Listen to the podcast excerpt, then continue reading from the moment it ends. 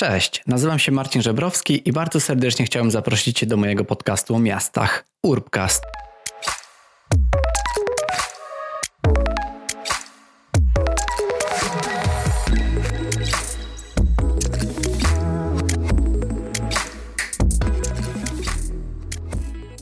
Cześć, witajcie w kolejnym odcinku Urbcastu.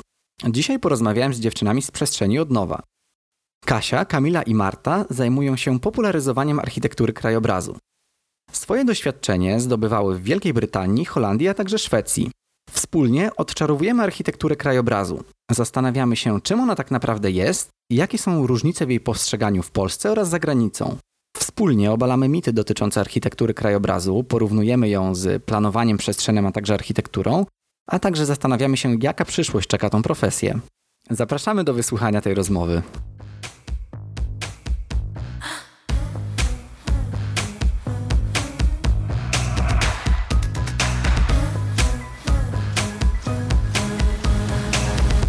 Witajcie w nowym odcinku mojego, mojego podcastu. Ja się nazywam Marcin Żebrowski i jestem jego prowadzącym. A dzisiaj jest odcinek szczególny, dlatego że rozmawiam nie z jednym gościem, nie z jedną osobą, a z, aż z trzema naraz. Zobaczymy, jak to wyjdzie technicznie. Cześć dziewczyny. Cześć. Rozmawiam dzisiaj z, z Kasią, z Martą oraz z Kamilą, z dziewczynami, które tworzą razem przestrzeń od nowa. No właśnie, czym jest przestrzeń od nowa, którą razem tworzycie? Myślę, że najlepiej będzie, jeśli wy jako autorki krótko o niej opowiecie. Czym jest przestrzeń od nowa? To jest taka nasza idea wspólna, która się zrodziła kilka miesięcy temu. E, okazało się, że już że każda z nas miała podobne takie frustracje i jakieś myśli dotyczące tego naszego zawodu e, i doświadczenia. No i jakby z, z takich wielo, już teraz kilkumiesięcznych rozmów no, powstał ten nasz pomysł, e, okay. który dotyczy kształtowania przestrzeni publicznych e, w miastach. No właśnie, wa warto wspomnieć, że wy w ogóle tworzycie przestrzeń od nowa e, zdalnie, ponieważ e, wszystkie znajdujecie się w innych, w innych miastach. Jak to w ogóle wygląda? Jakbyście też mogły powiedzieć, e, w jakich miastach obecnie się znajdujecie, no i jak tworzycie tą przestrzeń od nowa, jednak nie będąc gdzieś tam blisko siebie cały czas. Każdy z nas mieszka w innym kraju, to prawda, ale poznałyśmy się na, na, na studiach inżynierskich architektury krajobrazu w Szkole Głównej Gospodarstwa Wiejskiego i potem w studiów magisterskich każda z nas, znaczy każda, może nie każda, bo ja z Kasią pojechałyśmy w tym samym kierunku, e, a Marta do, do Danii. Wyjechałyśmy na wymianę studencką Erasmus i trochę się za granicą zasiedziałyśmy i nabrałyśmy tych e, nowych doświadczeń, więc ja ukończyłam studia magisterskie w Wageningen, tak samo jak Kasia. I do tej pory mieszkałam w Holandii, czyli już to, przez 6 lat mieszkałam w Holandii. Obecnie mieszkam w Berlinie, ale pracuję dla firmy holenderskiej mhm. e, w dalszym ciągu. E, a Marta e, teraz jest w Sztokholmie. Marta, no właśnie, może teraz, teraz ty króciutko powiesz, jak, jak ta sytuacja wygląda u ciebie? E, ja wyjechałam na Erasmusa, na wymianę Erasmus na, na studiach magisterskich do Kopenhagi. I po ukończeniu e, tam po te, tego programu wróciłam właściwie na tydzień do, do Polski i okazało się, mhm. że wyjeżdżam do Sztokholmu. E, mój chłopak dostał wtedy propozycję pracy, wyjechałam tutaj, no i później znalazłam tutaj pracę w zawodzie też. I od tego czasu już ponad 3 lata, 3,5 pracuję tutaj w Sztokholmie. Okej, okay, czyli, czyli mamy Holandię, mamy Szwecję, e, a teraz przejdźmy do, do Kasi, e, która znajduje się z tego co wiem w Polsce, prawda? Tak, jestem w Polsce, ale e, też mam doświadczenie zagraniczne.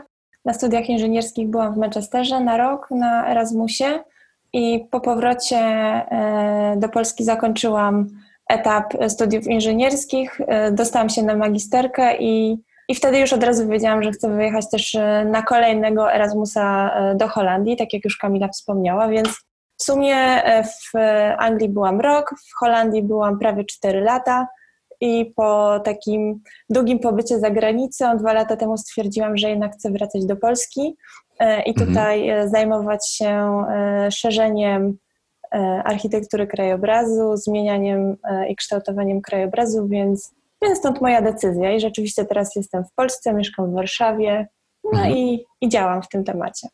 No właśnie, myślę, że takim trochę motywem przewodnim też, e, też naszej rozmowy może być e, technologia, ponieważ ro, rozmawiamy w ogóle z czterech różnych krajów w tym momencie, ale, ale, ale, ale dzięki temu, że, że ją mamy, to możemy, możemy tę rozmowę przeprowadzić i tak samo wy dzięki temu możecie tworzyć swoją działalność z przestrzeni od nowa. Wy jesteście architektkami krajobrazu, które, tak jak powiedziałyście, wyjechałyście na, na różne wymiany, czy, czy, czy obecnie mieszkacie za granicą i na pewno zdobyłyście bardzo dużo tego doświadczenia, jeśli chodzi o e, architekturę krajobrazu, czy być może landscape design, tak jak się to nazywa po angielsku. No i Dzisiaj chciałem właśnie o tym porozmawiać. Chciałem porozmawiać o takim, o architekturze krajobrazu. Chciałbym, żebyśmy ją troszeczkę odczarowali. No i porównali tak naprawdę, jak ona wygląda za granicą, a jak wygląda lub może wyglądać w Polsce.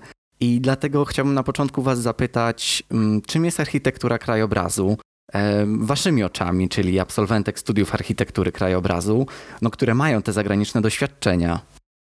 E, architektura krajobrazu mm, to jest bardzo multi, multidyscyplinarna dziedzina, która łączy aspekty e, i z pogranicza sztuk, e, sztuk pięknych, urbanistyki, architektury, środowiska, zagadnienia właśnie przyrodnicze, geografia, ekologia, ale też i psychologia, czy inżynieria lądowa. Więc jakby mm, architektura krajobrazu zajmuje się tymi wszystkimi tematami, łączy je, ale tak naprawdę e, w takim celu, żeby mm, kształtować e, krajobraz i otoczenie, w którym się znajdujemy. E, wiele osób pyta tak naprawdę, czym się ta architektura krajobrazu zajmuje. I ja lubię to tłumaczyć w ten sposób, że architekci krajobrazu projektują przestrzeń między budynkami. Tak, że mm, jakby mówiąc o architekturze, jest to dla nas takie jasne, że to jest e, projektowanie budynków. Mówiąc o urbanistyce, mm, mamy na myśli większą skalę, projektowanie miast, a architekt krajobrazu to jest właśnie osoba pomiędzy tymi dwiema skalami, tymi dwiema dziedzinami.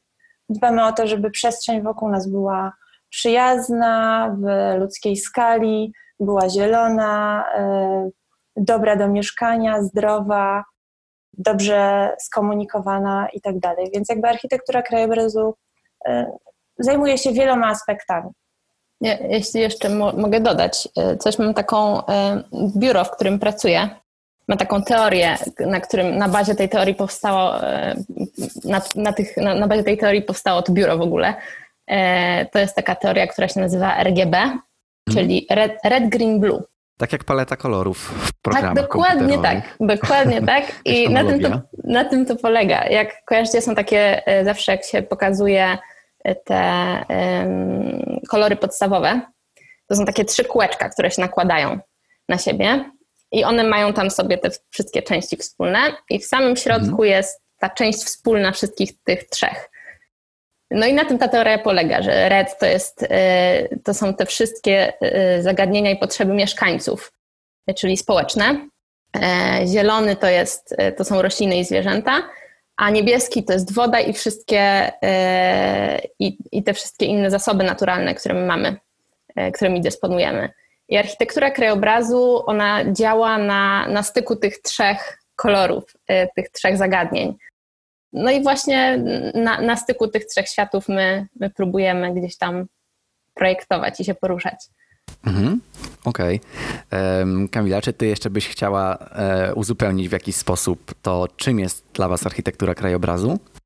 Tak, myślę też, że y, warto dodać, może tak jakby podsumowując to wszystko, czyli powiedziałabym, że architektura krajobrazu zajmuje się projektowaniem przestrzeni nie tylko e, miejskich, ale też i wiejskich. E, I też e, nie działamy tylko w takiej skali ulicy, skweru, parku, tam osiedla miejskiego, ale też czasem pomagamy w rekultywacji zdegradowanych krajobrazów, jakichś kopalni czy terenów poindustrialnych.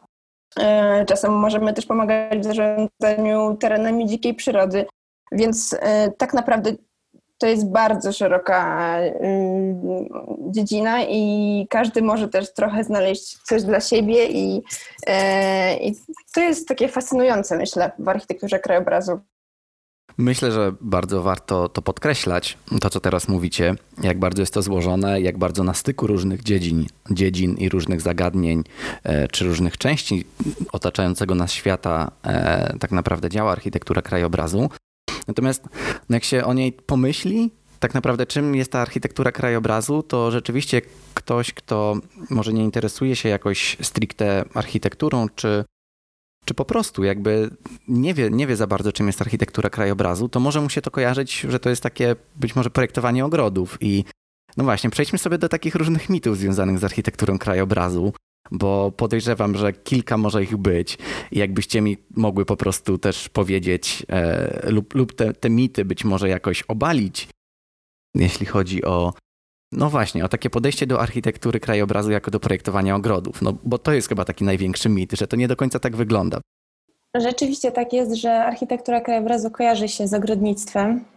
Mm, mm, I z projektowaniem ogrodów, i spotykamy się z takimi e, uwagami naszych znajomych, naszych rodzin e, i ludzi, których spotykamy, że e, taka pierwsza reakcja na to, że ja jestem architektem krajobrazu, o, jak fajnie, zaprojektujesz mi ogródek, więc, e, więc mogę zaprojektować ten ogródek, ale jakby moje kompetencje i umiejętności wykraczają też poza to. Często się zastanawiałam, dlaczego w zasadzie ludzie kojarzą architekturę krajobrazu z ogrodnictwem i myślę, że wynika to z tego, że architektura krajobrazu ma swoje e, źródło w sztuce ogrodowej. Jak sobie e, pomyślimy o sztuce ogrodowej w historii dziejów, no to pierwszym takim ogrodem to jest ogród rajski biblijny, który, mm, który, jakby, który w ogóle początkuje pojęcie ogrodu, tak? I później patrząc na e, różne etapy historyczne, są, wiemy, że są ogrody starożytne, średniowieczne, E, renesansowe, romantyczne, barokowe i tak dalej, i współczesne, które no teraz mają już e, trochę inne znaczenie i e, inny jakby zakres i skalę. Więc, więc tak, z jednej strony faktycznie jakby ta konotacja między architekturą krajobrazu a ogrodnictwem jest.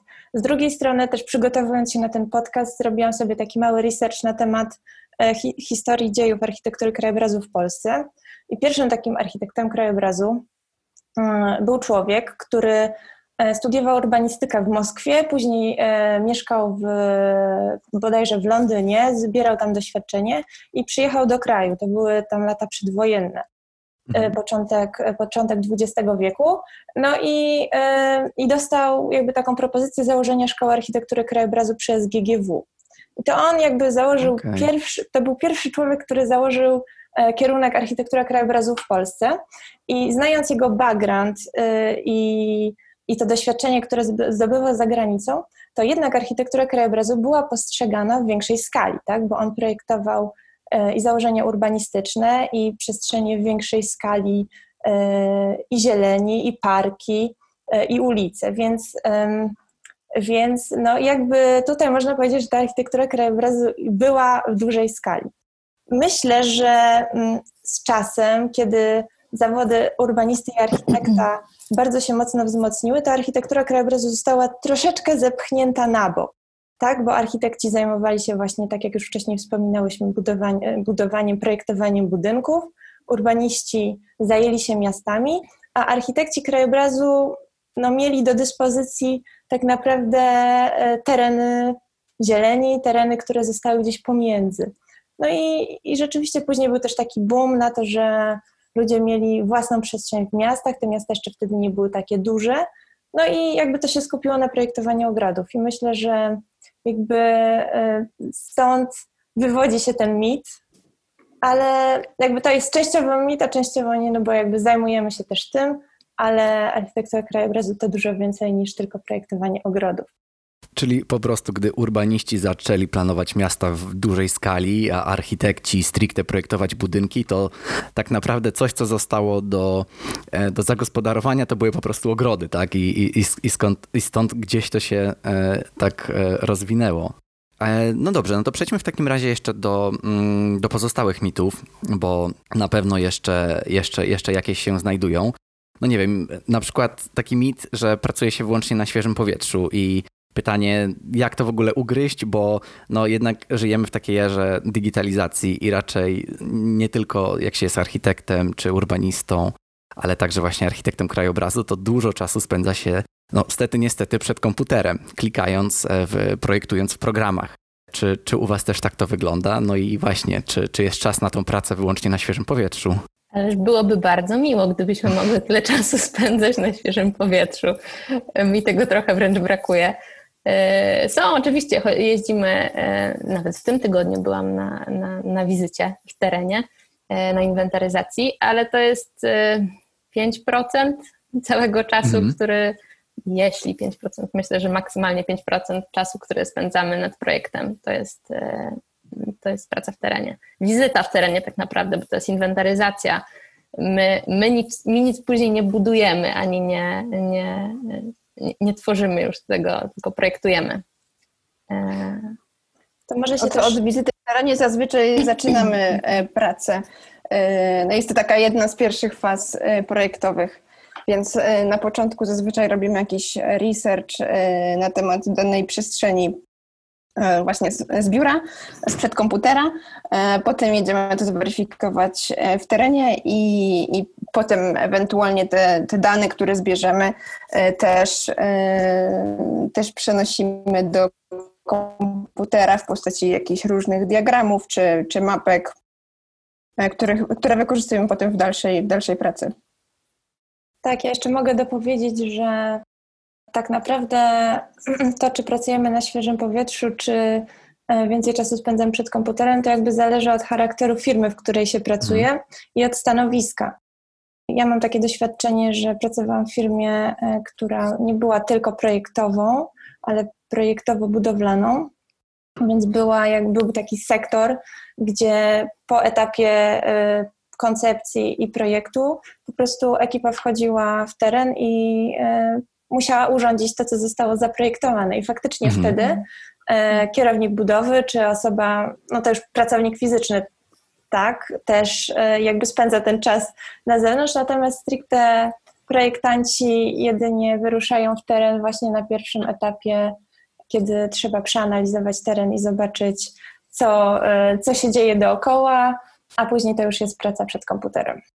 No właśnie, myślę, że, że to jest bardzo ważne też, tak jak e, Marta wspominałaś odnośnie tego e, diagramu RGB, gdzie, gdzie gdzieś tam pośrodku były te potrzeby ludzi i wydaje mi się, że my jako właśnie projektanci, niezależnie od tego, czy, czy mamy do czynienia ze skalą miasta, czy właśnie z zielenią, e, czy z budynkiem, no to właśnie bardzo, bardzo ważne jest to, żeby współpracować z ludźmi, z użytkownikami, więc, więc e, życzyłbym nam i, i sobie, żebyśmy więcej czasu spędzali jednak na zewnątrz razem z ludźmi, a, a, a mniej przed, przed komputerem.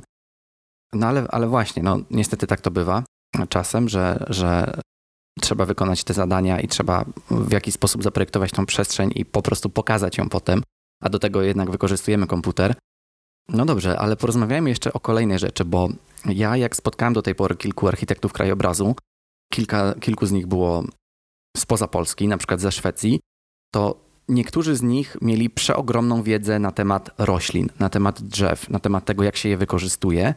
No właśnie, ale czy to zawsze tak jest, że czy zawsze architekt krajobrazu musi znać cały, cały wachlarz, cały klaster, cały album różnych roślin, czy niekoniecznie?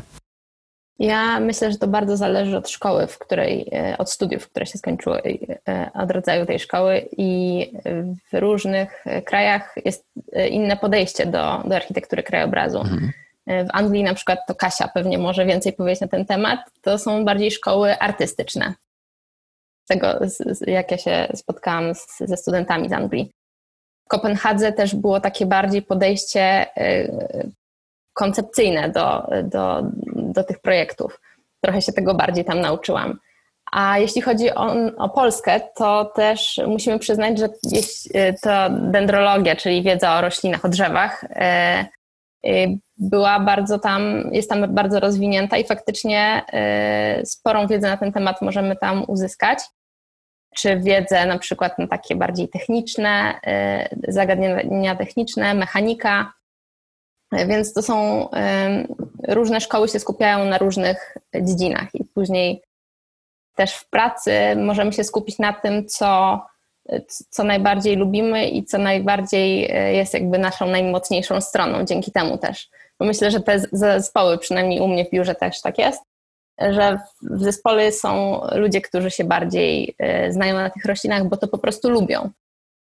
Czy ludzie, nie wiem, ja rysuję sporo, e, czy ludzie, którzy są bardziej techniczni, więc to jest takie, myślę, że się uzupełniamy wszyscy w jakiś sposób. Czyli zależy to tak naprawdę od kraju, od, e, od, od, tego, od, tego, od tego, w którym kraju tą architekturę krajobrazu się studiuje. Zależy to też pewnie właśnie od, od uczelni, tak jak, tak jak powiedziałaś, bo mam taką jedną koleżankę, która studiowała na szwedzkiej uczelni w Alnarp i ona po prostu była chodzącą encyklopedią, jeżeli chodzi o różne rośliny i to, jak się wykorzystuje je w, w praktyce. Natomiast nie, nie, nie potrafiła aż, aż tak bardzo posługiwać się jakimiś programami e, technicznymi, programami komputerowymi, więc podejrzewam, że właśnie taki był profil jej, jej, jej uczelni. Więc te różnice są bardzo ciekawe, więc pokazuje mi też to, jak bardzo szeroki jest ten zawód architekta krajobrazu. Mm, no i właśnie tak jak wspomniałem, czy, czy kolejnym mitem nie jest to, że ten architekt krajobrazu czasem nie ma takiej wiedzy technicznej? Czy jest to prawdą? Pytanie, czy mitem jest to, że nie mamy wiedzy technicznej? Jest to mitem. To też zależy. No, zale... no właśnie, to wszystko zależy od, te, od naszego wykształcenia i zainteresowań mhm. i miejsca, w którym się pracuje.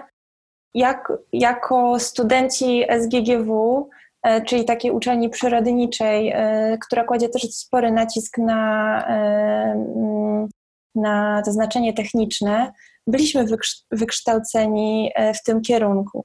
To znaczy były przedmioty, które dotyczyły budowy, materiałoznawstwa, nawierzchni, nawierzchni E, kalkulacji, kosztorysowania. Także jakby mm, pod tym względem e, muszę przyznać, że akurat tutaj wykształcenie polskie e, dużo plusuje i jakby daje przewagę nad uczelniami zagranicznymi właśnie w tym, w tym kontekście. Mhm. I tak samo też znajomość roślin, więc znamy się na tym, ale też są specjaliści, którzy znają się nad tym lepiej i dużo, dużo łatwiej i sprawniej projektuje się przestrzenie przy projektach, e, w których współpracujemy z różnymi specjalistami. I tutaj mhm. akurat moje doświadczenie e, holenderskie wskazuje na to, że właśnie ja jako architekt krajobrazu bardziej zajmuję się tworzeniem koncepcji i wizji na to, jak przestrzeń dana powinna wyglądać.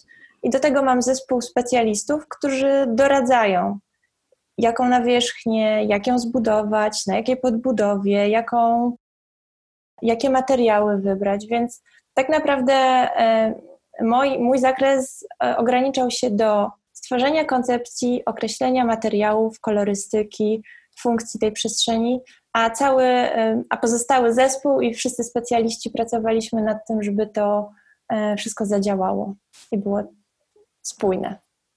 Okej. Okay.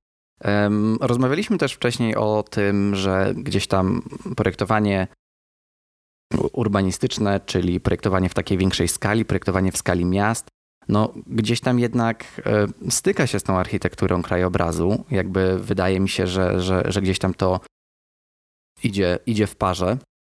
Ale chciałem się właśnie o to Was zapytać, o, o Wasze postrzeganie tego, bo zastanawiam się, tak jak was słucham, gdzie tak naprawdę kończy się e, to planowanie miasta, ten, ten po angielsku zwany urban design, a gdzie zaczyna się architektura krajobrazu? No bo tak samo jako architektki krajobrazu działacie w przestrzeni. E, ja tak samo jako projektant urbanistyczny też w tej przestrzeni działam. E, I zastanawiam się właśnie, czy, czy możemy to jakoś w ogóle rozgraniczyć, czyli, czyli tak podsumowując, tak w skrócie moje pytanie, gdzie kończy się to planowanie miasta, a gdzie zaczyna się architektura krajobrazu? Ja myślę, że najfajniej by było, jakbyśmy wszyscy właśnie, jak się współpracuje, różne branże, tak mhm. jak e, to, o czym Kasia powiedziała, dlatego że my, miasto jest tak złożonym tworem i ma tyle różnych warstw, że jakby nie sposób jest się znać na wszystkim. I myślę, że my jakby mamy wspólną wizję, bo czytamy te same książki, e, mamy ten jakby podobne te referencje, miasta, które są e, najszczęśliwsze gdzieś tam w tych rankingach ciągle i mamy podobne, podobny ten cel, do którego dążymy, ale mamy odrobinę inne, inny ten background. Coś tam jakby było y, na tych studiach nam przekazane w jakiś sposób mocniej. I myślę, że to jest to, na czym my się skupiamy. Dlatego fajnie, jakby jak się współpracuje i z architektem, i z urban designerem nie jestem w stanie tego przetłumaczyć chyba. Ja też nie. No niestety to jest też problem tej nomenklatury, ponieważ ten sam urban design no to nie do końca jest coś, co możemy bardzo łatwo przetłumaczyć. No możemy próbować mówić, że jest to takie projektowanie po prostu architektoniczno, urbanistyczno, no po prostu projektowanie w skali miasta, tak? Mm. No i właśnie wtedy, wtedy to jest taka całość, która najlepiej wydaje i z, z ludźmi, którzy się, którzy się też zajmują jakimś placemakingiem, bo to jest bardzo ważne. E, I dopiero wtedy te miasta nabierają tej, tej, tych swoich wszystkich barw i są najpełniejsze, wydaje mi się. No więc, e, no więc nie, nie mam odpowiedzi na Twoje pytanie. To się chyba nigdzie, nie, te, te, granice nie są aż tak wyraźne. Wydaje mi się, że to jest e, takie, to jest właśnie to RGB, to jest gdzieś tam działanie na styku tych wszystkich przestrzeni i po prostu w różnych skalach. A teraz e, może jakbyś ty też jeszcze Kamila dodała coś do tego, ponieważ no, studiowałaś tak samo, pracowałaś wiele lat w Holandii. No jeżeli mówimy o gdzieś tam urbanistyce, urban designie, no to, no to Holandia przychodzi oczywiście na myśl. Dlatego jak, jak byś ty do tego podeszła, mając doświadczenie właśnie z e, pracowaniem w Holandii, w holenderskim biurze, czy, czy, te, czy ta urbanistyka i, i architektura krajobrazu rzeczywiście się tak bardzo pokrywa? Czy możemy ją jakoś rozdzielić? Ja mm, pracuję w takiej firmie, która się zajmuje głównie, nie tylko, ale głównie przestrzenią miejską i mm, ja się mhm. jakby tym interesuję i tym się pasjonuję i też zawsze mm, zabiegam o to, żeby, te, żeby właśnie brać udział w tych projektach miejskich. I w Holandii wygląda to tak, że my jako architekci krajobrazu jakby wchodzimy w ten proces projektowy dość wcześnie. Więc e, zazwyczaj wchodzimy na takim etapie, że jeszcze jesteśmy w stanie ewentualnie e, wprowadzić różne korekty właśnie w strukturę miejską, czy tam w sposób, w jaki są zaprojektowane budynki, e, jakie przestrzenie urbanistyczne tworzą, więc właśnie to nam dają, daje taką swobodę do działania. I mhm. właśnie dzięki tej współpracy z architektami, z, z urbanistami, e, możemy dzięki temu tworzyć lepsze te przestrzenie od samego początku, co jest właśnie bardzo fajne i to nam by się też e, marzyło, żeby tak było w Polsce. Nam, jako, nam by się marzyło jako przestrzeni od nowa. I my, e, my jak ci krajobrazu też bierzemy jakby ten projekt o krok dalej niż urbaniści, Czyli jakby właśnie, jak Kasia już wspomniała, dobieramy różne materiały, kreujemy różne atmosfery, doświadczenia, które chcemy, żeby użytkownicy mieli w danej przestrzeni. Więc myślę, że tutaj jest e, ta, ta różnica między urban designem a architekturą krajobrazu, ale jednak e, to, co warto podkreślać, to jest to, że te wszystkie dziedziny E, są ze sobą bardzo powiązane. I warto, żeby, żeby w zespole takim projektowym był, był miks tych osób, prawda? Takich, które zajmują się stricte architekturą krajobrazu, ale też, też często właśnie różnią się w tym, w tym swoim spektrum doświadczeń, tak? Mimo tego, że reprezentują jeden zawód. No dobrze, ale porozmawiamy jeszcze o w ogóle takich różnicach w architekturze krajobrazu, nazywanej po angielsku landscape architecture, w Polsce i za granicą, no bo jakby też wyjściem do tej naszej rozmowy było to, że są różnice między tym, jak się pracuje, jak się postrzega architekturę krajobrazu za granicą, a w Polsce. I jakbyście mogły mi powiedzieć na przykładzie takich swoich doświadczeń też zagranicznych, jakie są te różnice między tą architekturą krajobrazu w Polsce, a w krajach takich jak Holandia, Szwecja, Dania czy Wielka Brytania? E, ja myślę, że tutaj mm, bardzo dużo zależy od, od kształtowania już jakby się w stosunku do, do przyrody i do krajobrazu od najmłodszych lat, przynajmniej jeśli chodzi o moje doświadczenie e, w Szwecji. Dlatego, że tutaj jakby już od najmłodszych lat dzieci są uczone tego, tego szacunku do natury, do przyrody. Oni mają zresztą e, takie prawo. Almansratten. Dokładnie tak, Almansratten. Korzystałem. Korzystałeś, no, no idealnie, doskonale. Ale właśnie to... Czyli takie prawo do przyrody. Tak, to tak gwarantuje dostęp, równy dostęp do natury dla wszystkich mieszkańców. Czyli jeśli chcesz, możesz sobie pływać kajakiem y, wszędzie, czy rozbić namiot, chyba że już gdzieś tam w jakimś rezerwacie naprawdę jest to zabronione, ale jakby z, z reguły wszędzie można. Na, na archipelag można popłynąć i sobie raz, rozbić namiot tam, gdzie się chce. Śmiejemy się czasem, że nawet e, u kogoś w ogródku można rozbić, tak. nie, nie, mieć z tego konsekwencji. Dokładnie tak. Jeśli nie przeszkadzasz właścicielowi, nie ma z tym problemu, to jakby jak najbardziej z poszanowaniem e, uczuć innych i też e, z poszanowaniem tej przyrody. No i myślę, że jakby na, na, na bazie tego ta architektura krajobrazu w Szwecji tutaj się zrodziła trochę, że ten szacunek do, do krajobrazu jest tutaj bardzo wyczuwalny i dobór, na, nawet ten dobór materiałów, których się tutaj używa, czyli taki naturalny drewno, kamień, e, granit, to jakby projektując w biurze widzę to, że tutaj nie jest istotne tak bardzo to ego architekta i to, że mhm. chciałby, żeby to miało jakąś e, taką kosmiczną formę, tylko to, żeby się wpasować w ten istniejący e, krajobraz co nie każdemu się zawsze podoba, bo prawda, ma, ludzie mają różne preferencje, ale, ale ten ład przestrzenny jest bardzo istotny tutaj. E, I myślę, że to, to, to jest takim znakiem szczególnym tej architektury krajobrazu szwedzkiej. Mhm. Kasia, jak na przykład to wyglądało w Wielkiej Brytanii, jeśli chodzi o takie porównanie? Szczerze mówiąc, to jakby nie mam doświadczenia e, zawodowego, projektowego, jeśli chodzi o e, mhm. Anglię, z tego powodu, że byłam tam w trakcie studiów. Więc y, chyba dużo łatwiej byłoby mi się odnieść trochę do tych założeń holenderskich, mhm, które pewnie tutaj jeszcze wybrzmią, jeszcze Kamila tutaj będzie dopowiadać w tym temacie. Mi się nasuwa takie jedno duże, jedna duża różnica, a mianowicie chodzi mi o to, że w Polsce mamy bardzo dużo takich terenów dzikiej przyrody. E, na przykład, na, na przykład Wisła, która jest jedną z nielicznych rzek w Europie, która jest jeszcze nieskanalizowana i nieuporządkowana, jest takim naszym dobrem naturalnym, przyrodniczym, które, które daje dużo przestrzeni i zwierzętom, i roślinom, e, i człowiekowi. W Holandii natomiast ten krajobraz jest dużo bardziej e, przekształcony i to wynika z tego, że no jakby Holandia jest bardzo nisko położonym krajem, więc e, tam jest odwieczny problem walki z wodą i przez to Holandia już od dawna, od, no, od, od, samego początku istnienia tego kraju, jakby buduje swój krajobraz, buduje swoją ziemię, podłoże. Więc, więc tam ten sam przykład, czyli rzeka, zupełnie inaczej wygląda.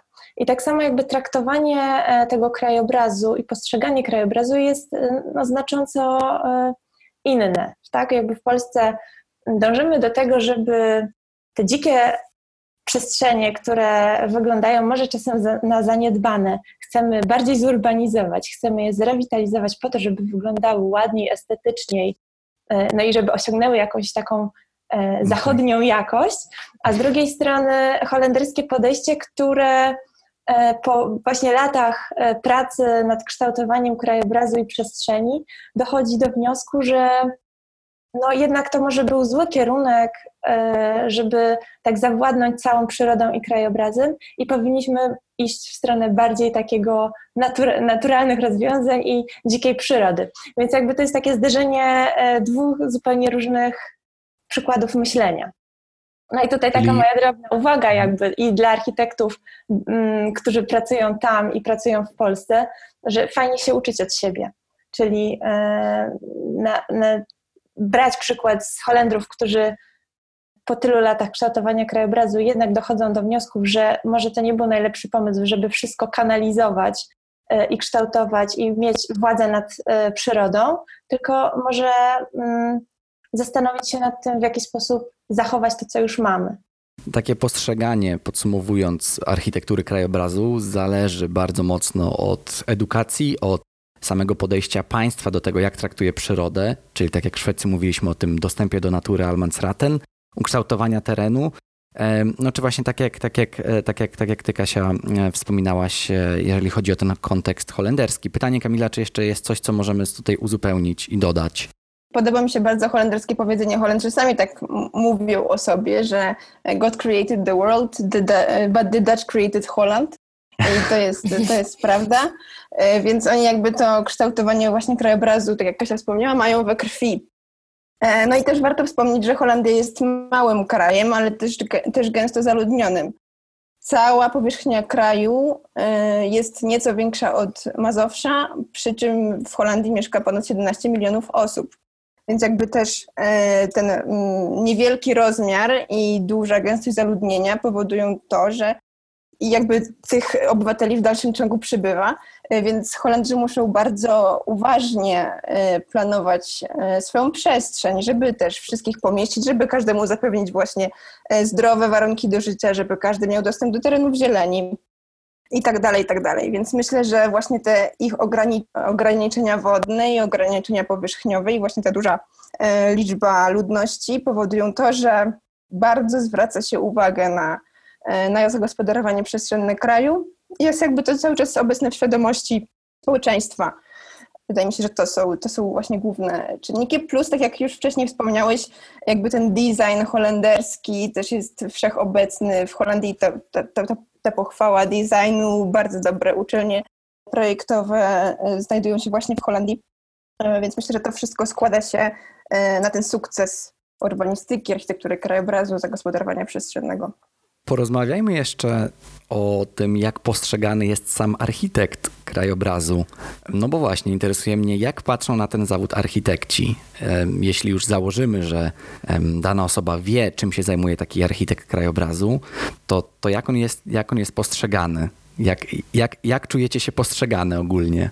E, w Polsce czy za granicą? I tu, i tu właśnie tutaj ważne, żeby kontynuować ten wątek różnic. Czy, czy są też te różnice w postrzeganiu? E, no, w postrzeganiu są na pewno spore różnice. Chociaż ja mam wrażenie, że to też bardziej zależy od tego, czy ktoś miał styczność z tym yy, i czy współpracował. Bo możemy powiedzieć ogólnie, że architekci nas nie szanują w Polsce. Yy. Aż tak. No, ja myślę, ja myślę, że często tak to wygląda, że jakby my nie mamy uprawnień w Polsce. Nie ma czegoś takiego jak uprawnienia dla architekta krajobrazu. E, a architekci mają swoje uprawnienia, więc ja mam wrażenie, że ten zawód nasz jest troszeczkę postrzegany tak e, jako, jako gorszy, może niestety, e, u nas w kraju. Ale muszę powiedzieć, że w Szwecji jest postrzegany na pewno lepiej. Myślę, że więcej ludzi wie, czym się zajmujemy, ale wśród architektów i w ogóle w branży nadal jest tak, że jeśli ktoś z nami współpracował, architekci z nami współpracują i widzą jakby jakie mamy jaką mamy wiedzę i że możemy uzupełniać ich wiedzę i że możemy się nawzajem uzupełniać. I, i my im dajemy na, na samym początku procesu projektowego wytyczne na przykład co do budynku, bo oni wiedzą, e, jakby mają swoje wytyczne, jeśli chodzi o jakby wnętrze, ale my im dajemy na przykład takie, że czy ten budynek może być odrobinę, e, odrobinę niższy, jakby potrzebujemy więcej nasłonecznienia na dziedzińcu, to będzie miało później swoje skutki, prawda, jeśli chodzi o, o, o, o, i o, o mikroklimat na tym dziedzińcu, e, ale też o samą przyjemność przebywania tam dla mieszkańców. Więc jakby myślę, że, że wtedy, jeśli, jeśli bliżej współpracujemy i oni widzą jakby, e, jak możemy się dopełniać nawzajem, to też ich stosunek do nas się zmienia. Więc ja myślę, że to jest też przyszłość taka w Polsce tego, że jeśli będziemy coraz więcej współpracować ze sobą, to myślę, że to się będzie zmieniało. I taki też jest e, wasz cel poniekąd w e, przestrzeni od nowa, prawda? Czy żeby, żeby pokazać, jak szerokie spektrum cechuje taki zawód e, architekta krajobrazu. A wy dziewczyny, co, co uważacie? Czy zgadzacie się z Martą? Jeśli chodzi o właśnie jak, jak, jak postrzegany jest ten architekt krajobrazu? Czy, bo, bo wiem też, że nie miałyście okazji zbyt dużo pracować właśnie w, w Polsce, więc pytanie może czego możemy się nauczyć z, z, innych krajów, jeśli chodzi o takie postrzeganie e, właśnie architekta krajobrazu? Ja tutaj muszę powiedzieć, że zgadzam się z Martą, podzielam, e, podzielam tą opinię i myślę, że właśnie taki brak, brak no może nie szacunku, ale taki brak zrozumienia, czym zajmuje się architekt krajobrazu, wpływa na to, jak jesteśmy postrzegani. Tak jak już tutaj wiele razy o tym wspominaliśmy, Polsce e, architekci krajobrazu mm, niestety jakby nie są włączani do tych zespołów projektowych na wczesnym etapie, e, więc to tak naprawdę sprowadza się do tego, że biuro e, krajobrazowe wchodzi na końcowym etapie inwestycji kiedy na przykład inwestor orientuje się, że no tak, mamy budynek, mieszkania już są praktycznie gotowe na sprzedaż, ale brakuje jeszcze czegoś, czegoś tu brakuje, tak? Czego tu brakuje? Żeby było ładnie. Brakuje nam czegoś, żeby było ładnie. Potrzeby nam park drzewa, drzewa i plac zabaw, tak? Albo park. Mm, no właśnie. A Dobrze jest, jeśli inwestor się orientuje, że mu czegoś brakuje, bo to też tak. nie jest zawsze... No, ale na e, wizualizacjach te drzewa były, więc mieszkanie jest sprzedane, więc teraz trzeba to uzupełnić. Tak, trzeba to upiększyć.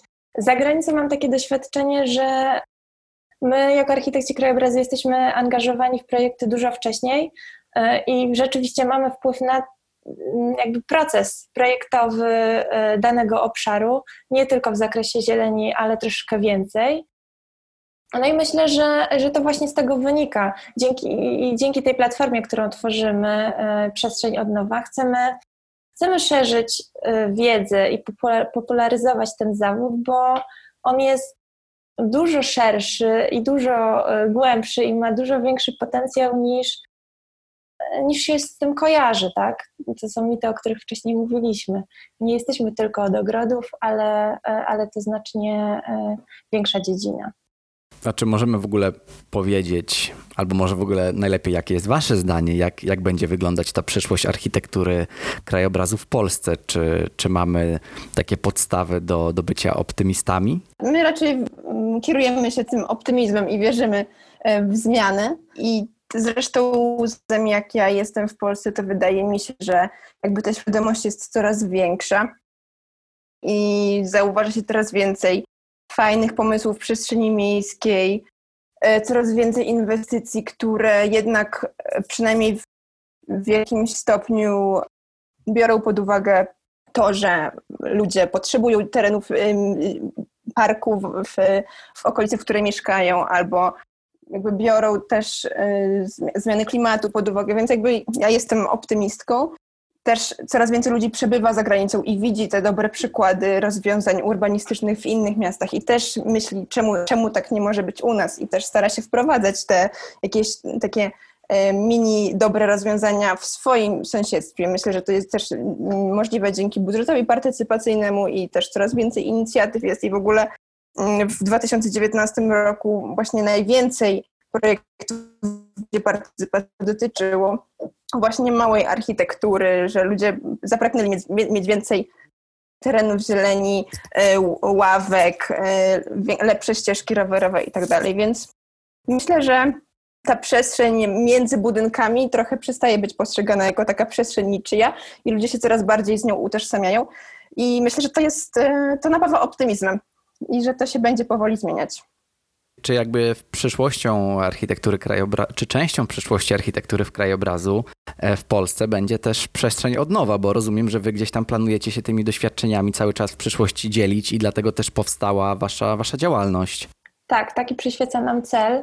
Jakby z, za, z, założenia chcemy dzielić się wiedzą i doświadczeniem i dobrymi przykładami, które, e, z którymi się spotkałyśmy za granicą, o których czytałyśmy, widziałyśmy e, i chcemy pokazywać, że da się i że da się lepiej i, że to może mieć jakiś sens i dobrą funkcję, taką, żeby, żeby mieszkańcom żyło się dobrze, przyjemnie i zdrowo. Z drugiej strony, jakby też chcemy budować własną markę, chcemy pokazać, że takie trio jak my jest i, e, no i chcemy jakby e, jakby szerzyć, popularyzować ten swój sposób myślenia, bo te bogate doświadczenia, które mamy, e, pokazują, że e, to, to myślenie nasze się zmieniło i, i wpłynęło na, e, na to, jak traktujemy architekturę krajobrazu, jak postrzegamy nasze otoczenie i chcemy się tym dzielić z innymi. Jakby ta platforma nasza jest skierowana nie tylko i wyłącznie do osób, które są związane z architekturą krajobrazu, choć też, bo chcemy wpływać e, i uzupełniać jakby takie braki, które wynikają z e, braki czy ograniczenia, które wynikają z wykształcenia właśnie na danej uczelni, ale też chcemy jakby pokazywać wszystkim dookoła, czyli naszym znajomym, rodzinom i nie tylko, że tak naprawdę jest to dziedzina, którą warto się zainteresować i warto też pomyśleć i zastanowić się o tym, w jakiej przestrzeni chcemy żyć, co jest zaletą, co jest wadą, jak to możemy zmienić.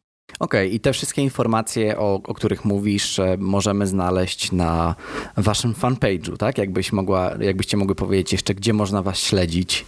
W chwili obecnej można nas śledzić na Instagramie i na mhm. Facebooku, a w przygotowaniu jest nasza strona internetowa, więc tam będziemy trochę więcej pisać, będzie troszeczkę dłuższa, dłuższa forma i tam będzie można trochę więcej poczytać artykułów. Jakiego typu materiały będziemy mogli tam znaleźć? Czy kierujecie się właśnie do osób, które właśnie nie do końca wiedzą, czym zajmuje się architektura krajobrazu i chciałyby w jakiś sposób się dowiedzieć?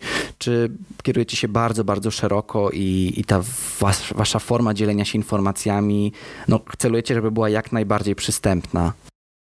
Mm, tak, e, chciałybyśmy trafiać do różnych e, grup i właśnie do osób, które za bardzo z architekturą krajobrazu nie mają nic wspólnego, i chciałybyśmy ich właśnie e, jakby zainteresować tematem, ale też e, właśnie mm, marzy nam się, żeby trafiać do profesjonalistów i jakby inspirować i dawać e, dobre przykłady rozwiązań po to, abyśmy mogli projektować nasze miasta w taki przemyślany sposób i strategiczny i długoterminowy. To jest, to jest, to nam, nam przyświeca taki cel. Mamy nadzieję, że, że z czasem to zainteresowanie architekturą krajobrazu będzie coraz większe. Czyli w jakiś sposób też się w tych celach pokrywamy, bo zależy Wam na takiej popularyzacji e, w Waszym przypadku właśnie architektury krajobrazu, no i tych praktyk, które wynieś, wynieś, wynieśłyście z zagranicy i żeby przekazać je w jakiś sposób na polski grunt? Zgadza się. Więc, więc e, jeśli, jeśli mm, tak to wygląda, to, to ja Wam też bardzo kibicuję, bo uważam, że to jest bardzo ważne, że no, my w naszym pokoleniu mamy te możliwości właśnie wyjazdów zagranicznych, kształcenia się za granicą w różnych krajach, mamy te różne programy wymian typu Erasmus i możemy naprawdę kształcić się w, i czerpać z tych, z tych doświadczeń zagranicznych, a potem móc spróbować wdrażać je na naszym własnym podwórku. Więc ja Wam dziewczyny bardzo, bardzo kibicuję. Oczywiście podlinkuję wasze, mm, wasze media w opisie tego odcinka. Natomiast e, zanim sobie to tak podsumujemy i, i się pożegnamy, chciałem Was jeszcze zapytać o to, aby każda z Was poleciła jakąś jedną książkę, która, która Was w jakiś sposób zainspirowała, czy, czy po prostu jest ciekawa i nie musi być oczywiście o architekturze krajobrazu, no ale, ale czemu nie? E, ja mogę polecić książkę, która trochę w ogóle mnie zainspirowała do, e, do napisania do Kasi wiadomości i do, do, do, rozpoczęcia całej tej, przynajmniej z mojej perspektywy, całej tej, całego tego pomysłu. E, to jest książka Nadzieja w mroku, mhm. E, która jakiś czas temu była przez e, Springera polecona, więc jakby to, to mi jakoś się przybliżyło. I ona opowiada o takim mechanizmie mobilizacji jakichś grup społecznych czy jednostek do, do działania. Mhm. I ona opowiada różne historie. To są takie zbiór mini historii E, o tym, jak okay. czasami jak e, jakaś idea przyjdzie jednostce do głowy, jakiejś osobie i, i, i zaczyna coś robić, to czasami to pociąga lawinę za sobą i to jest taki efekt domina i, i czasami się nie spodziewamy tego, jak, jak duże y, konsekwencje to za sobą niesie mm-hmm. i te dobre zmiany i czasami tego właśnie nam potrzeba. Jakichś jednostek, które, które mają fajną, fajny pomysł, fajną ideę i, i może mogą pociągnąć za sobą innych. No tak. Um, nie wiem, Kasia? Ja z kolei polecę, e, można powiedzieć, klasyk dla osób, które się interesują e, przestrzenią. E, Jangel, Życie między budynkami. To jest książka zaadresowana tak naprawdę nie tylko do profesjonalistów, ale do mhm. każdego z nas. Polecam wszystkim, którzy w jakiś sposób interesują się tą przestrzenią albo chcieliby się dowiedzieć więcej, bo autor książki opowiada o sposobach aranżowania wartościowych przestrzeni publicznych w miastach, sposobie projektowaniu ich, tak żeby miasta były dla ludzi, a nie dla samochodów. Jakby zwraca uwagę na takie drobne rzeczy, które znajdują się w przestrzeni, które powodują, że jest nam w niej dobrze albo źle. I książka e, no, bardzo łatwo i szybko się czyta, ma dużo obrazków, które tak naprawdę dopełniają tą całą treść, więc bardzo polecam. Nie tylko profesjonalistom, ale każdemu. Tak, to jest taka dobra, dobra pozycja, jeśli chce się poznać e, podejście do, do planowania miasta, e, takie bardziej nowoczesne, tak? czyli gdzie, gdzie, gdzie zwracamy uwagę na ten human scale, czyli na to, żeby miasta były projektowane w takiej ludzkiej skali. No i gdzie, gdzie lepiej tego nie szukać, jak właśnie u jednego z największych e, urbanistów, czyli Jana Gela. Także bardzo, bardzo, bardzo, bardzo dobry pomysł. I e, Kamila? E, ja bym poleciła książkę Krzysztofa Domarackiego e, Przestrzeń Warszawy, tożsamość miasta, urbanistyka. I myślę, że to jest dla mieszkańców Warszawy, ale dla mieszkańców i miłośników Warszawy, ale nie tylko. Oprócz, bo oprócz ciekawie opisanej historii Warszawy i tego, jak, dlaczego nasze miasto wygląda tak, jak wygląda, jest też właśnie pierwsze rozdziały są o tożsamości miasta i, i, naszym postrzeganiu miasta ogółem. No i oprócz samej treści, zresztą książkę bardzo dobrze się czyta, oprócz samej treści e, jestem też bardzo dużą fanką tego, jak została wydana. E, bardzo minimalistyczne środki, mhm. ale też efektywne i wszystkie te opisy są um, wzbogacone o różne rysunki, plany, szkice, okay. schematy, więc, e, więc bardzo przyjemnie się tą książkę czyta.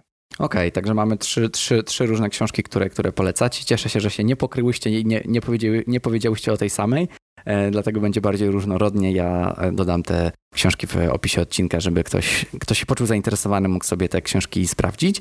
A podsumowując już całą naszą rozmowę, myślę, że ważne, żeby wybrzmiało to, że wy po prostu przenosicie te swoje zebrane doświadczenia za granicą na ten grunt polski. E, nie przejmujecie się, jeżeli architekci e, troszeczkę traktują was, że tak powiem, z góry i, i może to wynikać przez ten brak uprawnień, ale może też, też bardziej przez to, jak, jak postrzega i podchodzi się jeszcze do tego zawodu w Polsce. I mam nadzieję, że dzięki takim osobom jak Wam, tworzący takie działalności, jak tworzycie, czyli przestrzeń od nowa, no to postrzeganie będzie się zmieniać i będziemy też w Polsce do tego podchodzić w taki sposób bardziej, bardziej otwarty, zarówno jeśli chodzi o architekturę krajobrazu, no jak i bardziej stricte na moim polu, jeśli chodzi o planowanie miejskie, czyli urban design. Więc tego sobie i, i, i Wam życzę. A podsumowując, e, chciałem Wam bardzo podziękować za, e, za, za naszą rozmowę. No i też zapraszam Was do jakiegoś krótkiego podsumowania w jednym zdaniu naszej rozmowy. Każdy może kształtować krajobraz, ale dobrze jest e, przemyśleć swoje działanie i jakby pomyśleć o, o mieszkańcach i użytkownikach tej przestrzeni jako priorytet. Mhm. Tak jest. I zacznijmy myśleć o, o, o przestrzeni publicznej w miastach jako o naszej przestrzeni, a nie o przestrzeni niczyjej. Niech każdy będzie za nią odpowiedzialny. Do tego będziemy y, zachęcać. Też warto myśleć o tym, że y, to, co kształtujemy, żeby nam działało przez wiele lat, a nie tylko przez jeden sezon. Więc takie myślenie strategiczne jest nam bardzo bliskie, bliskie i, i wiemy też, że przynosi wiele korzyści. Cieszę się, że, że w takim razie miał, mieliśmy okazję na ten temat porozmawiać i miałyście okazję przekazać tutaj, że tak powiem, na łamach mojego podcastu tą swoją wiadomość. E, ja oczywiście zachęcam do, do followowania e, waszej działalności, przestrzeń od nowa. No a, a póki co chciałem wam e, bardzo serdecznie podziękować za, za naszą rozmowę. Dziękujemy. Dziękujemy bardzo. I do usłyszenia, mam nadzieję.